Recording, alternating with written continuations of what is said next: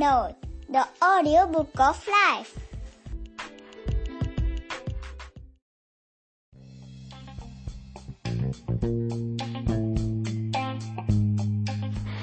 Hello வணக்கம் and welcome to rough note podcast the audio book of life rough note பாட்காஸ்டுக்காக நான் உங்க கூட ரஞ்சிதா.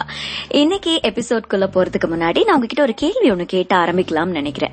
நீங்க கடைசியா எப்போ விளையாண்டீங்க? நான் கேக்குறது கேரம் செஸ் கார்ட்ஸ் மாதிரி இண்டோர் கிடையாது அவுட்டோர் கேம்ஸ் ஆடி ஓடி வேர்த்து வழிஞ்சு கஷ்டப்பட்டு இஷ்டப்பட்டு எப்ப விளையாண்டீங்க? அட்லீஸ்ட் ஒரு வாக்கிங் சைக்கிளிங் இதாச்சும் எப்ப பண்ணோம் கடைசியான்னு கொஞ்சம் யோசிச்சு பாருங்களேன். இதை ஏன் கேக்குறேன்னா நிறைய பேர் ஒரு ஸ்போர்ட்ஸ்ல ஈடுபடுறது காரணம் ஃபிட்னஸ்ம்பாங்க சில பேர் வந்து மைண்ட் கண்ட்ரோல் கிடைக்குது அதனால விளையாடுறேன் அப்படின்னு சொல்லுவாங்க. சில பேர் இந்த கேம் பிடிச்சு போய் விளையாடுவாங்க. பட் என்ன பொறுத்தவரையில இது மூணுமே கலந்து அந்த ரீசனுக்காக ஒரு ஸ்போர்ட்ஸ்ல நம்ம ஈடுபட்டோம்னா தான் ஒரு கம்ப்ளீட் சாட்டிஸ்பாக்சன் கிடைக்கும் நான் நினைப்பேன்.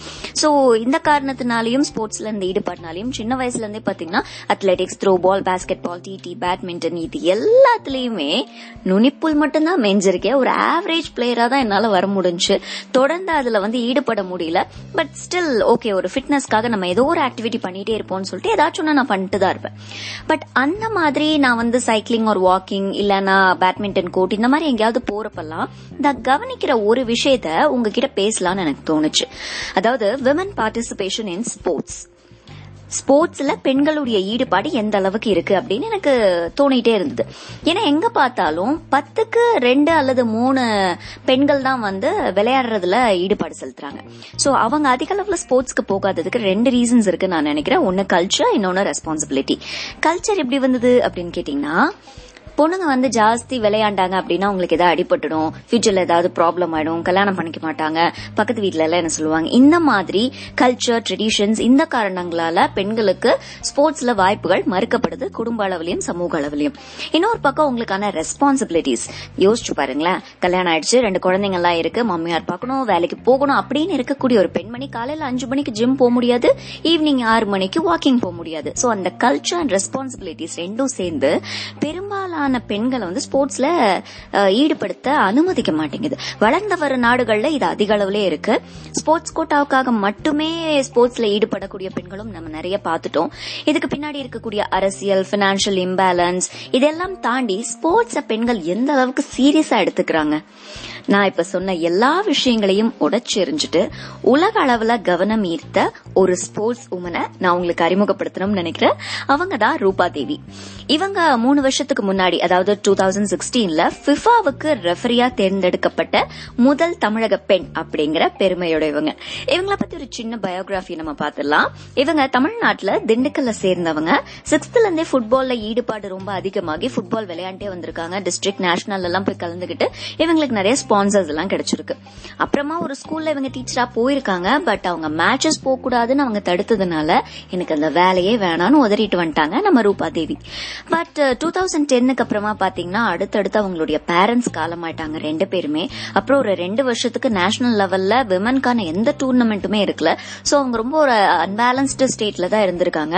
அதனால நீ ஏன் ஒரு ரெஃபரியா போக கூடாது அப்படின்னு நிறைய பேரை சஜஸ்ட் பண்ணதுனால ரெஃபரி டெவலப்மெண்ட் ஸ்கூல்ல சில எக்ஸாம்ஸ் எல்லாம் எழுதி ஸ்ரீலங்கால வெஸ்ட் ஏஷியா டூர்னமெண்ட் அப்புறம் மத்திய பிரதேஷ்ல சீனியர் விமன்ஸ் நேஷன்ஸ் இதுல எல்லாம் ரெஃபரியா இருந்திருக்காங்க ரூபா தேவி. அதுக்கப்புறமா தான் உங்களுக்கு ஃபிஃபா வாய்ப்பு கிடைச்சிருக்கு.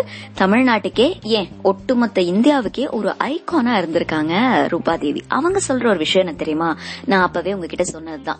ஸ்போர்ட்ஸ்ல பெண்களுக்கான வாய்ப்புகள் அதிகமா உருவாக்கி தரப்படணும். அந்த வாய்ப்புகளை பெண்கள் சரியா உபயோகப்படுத்திக்கணும் அப்படின்னு சொல்றாங்க. வாய்ப்புகள் எல்லாருக்கும் எல்லாமே கிடைச்சிடுமான்னு தெரியாது பட் ஸ்டில் வாய்ப்புகளை நம்ம உருவாக்கிக்கவும் முயற்சி பண்ணலாம். ஏன்னா பொண்ணுங்க ஏதாவது கிளாஸ் போனோம்னா டான்ஸ் மியூஸ் இல்லனா டான்ஸ் மியூசிக் அப்புறம் இந்த மாதிரியான விஷயங்கள்ல தான் ஈடுபடுறாங்க. பட் அப்படி இல்லாம ஏதோ ஒரு ஸ்போர்ட்ஸ் அல்லது மார்ஷியல் ஆர்ட்ஸ் இதெல்லாம் கூட ட்ரை பண்ணலாம். ஏன்னா உடம்பும் மனசும் ஸ்போர்ட்ஸ்ல இருக்கிறவங்களுக்கு சொன்னா சொன்னபடி கேட்குங்க அவங்க ஆட்டிடியூடே வித்தியாசமா இருக்கும். அவங்க லைஃப ஹேண்டில் பண்ற விதமும் கொஞ்சம் ரசனையோட இருக்கும் அப்படின்னு சொல்லலாம். சோ உங்க வீட்டுல யாராவது குழந்தைங்க குறிப்பா பெண் குழந்தைங்க இருந்தாங்கன்னா டெய்லி ஒரு ஒன் டு டூ ஹவர்ஸ் ஆகுது அவங்க ஏதாவது ஒரு ஸ்போர்ட்ஸ் ஆக்டிவிட்டியில ஈடுபடுறாங்களான்னு கொஞ்சம் நோட் பண்ணி பாருங்க.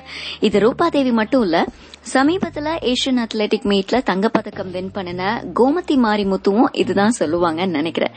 சோ விமன் இன் ஸ்போர்ட்ஸ் எப்படி இருக்கு நம்மள சுத்தின்னு நம்ம கொஞ்சம் ஆராய்ஞ்சு பார்க்க வேண்டிய நேரம் இது. ஓகே நம்ம ரஃப் நோட் பாட்காஸ்ட் இந்த எபிசோடுடைய முடிவுக்கு வந்தாச்சு.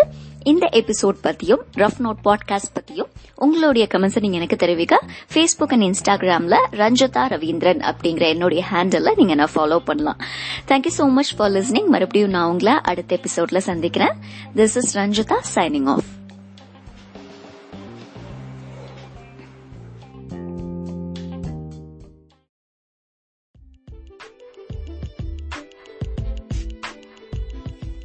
Note the audiobook of life.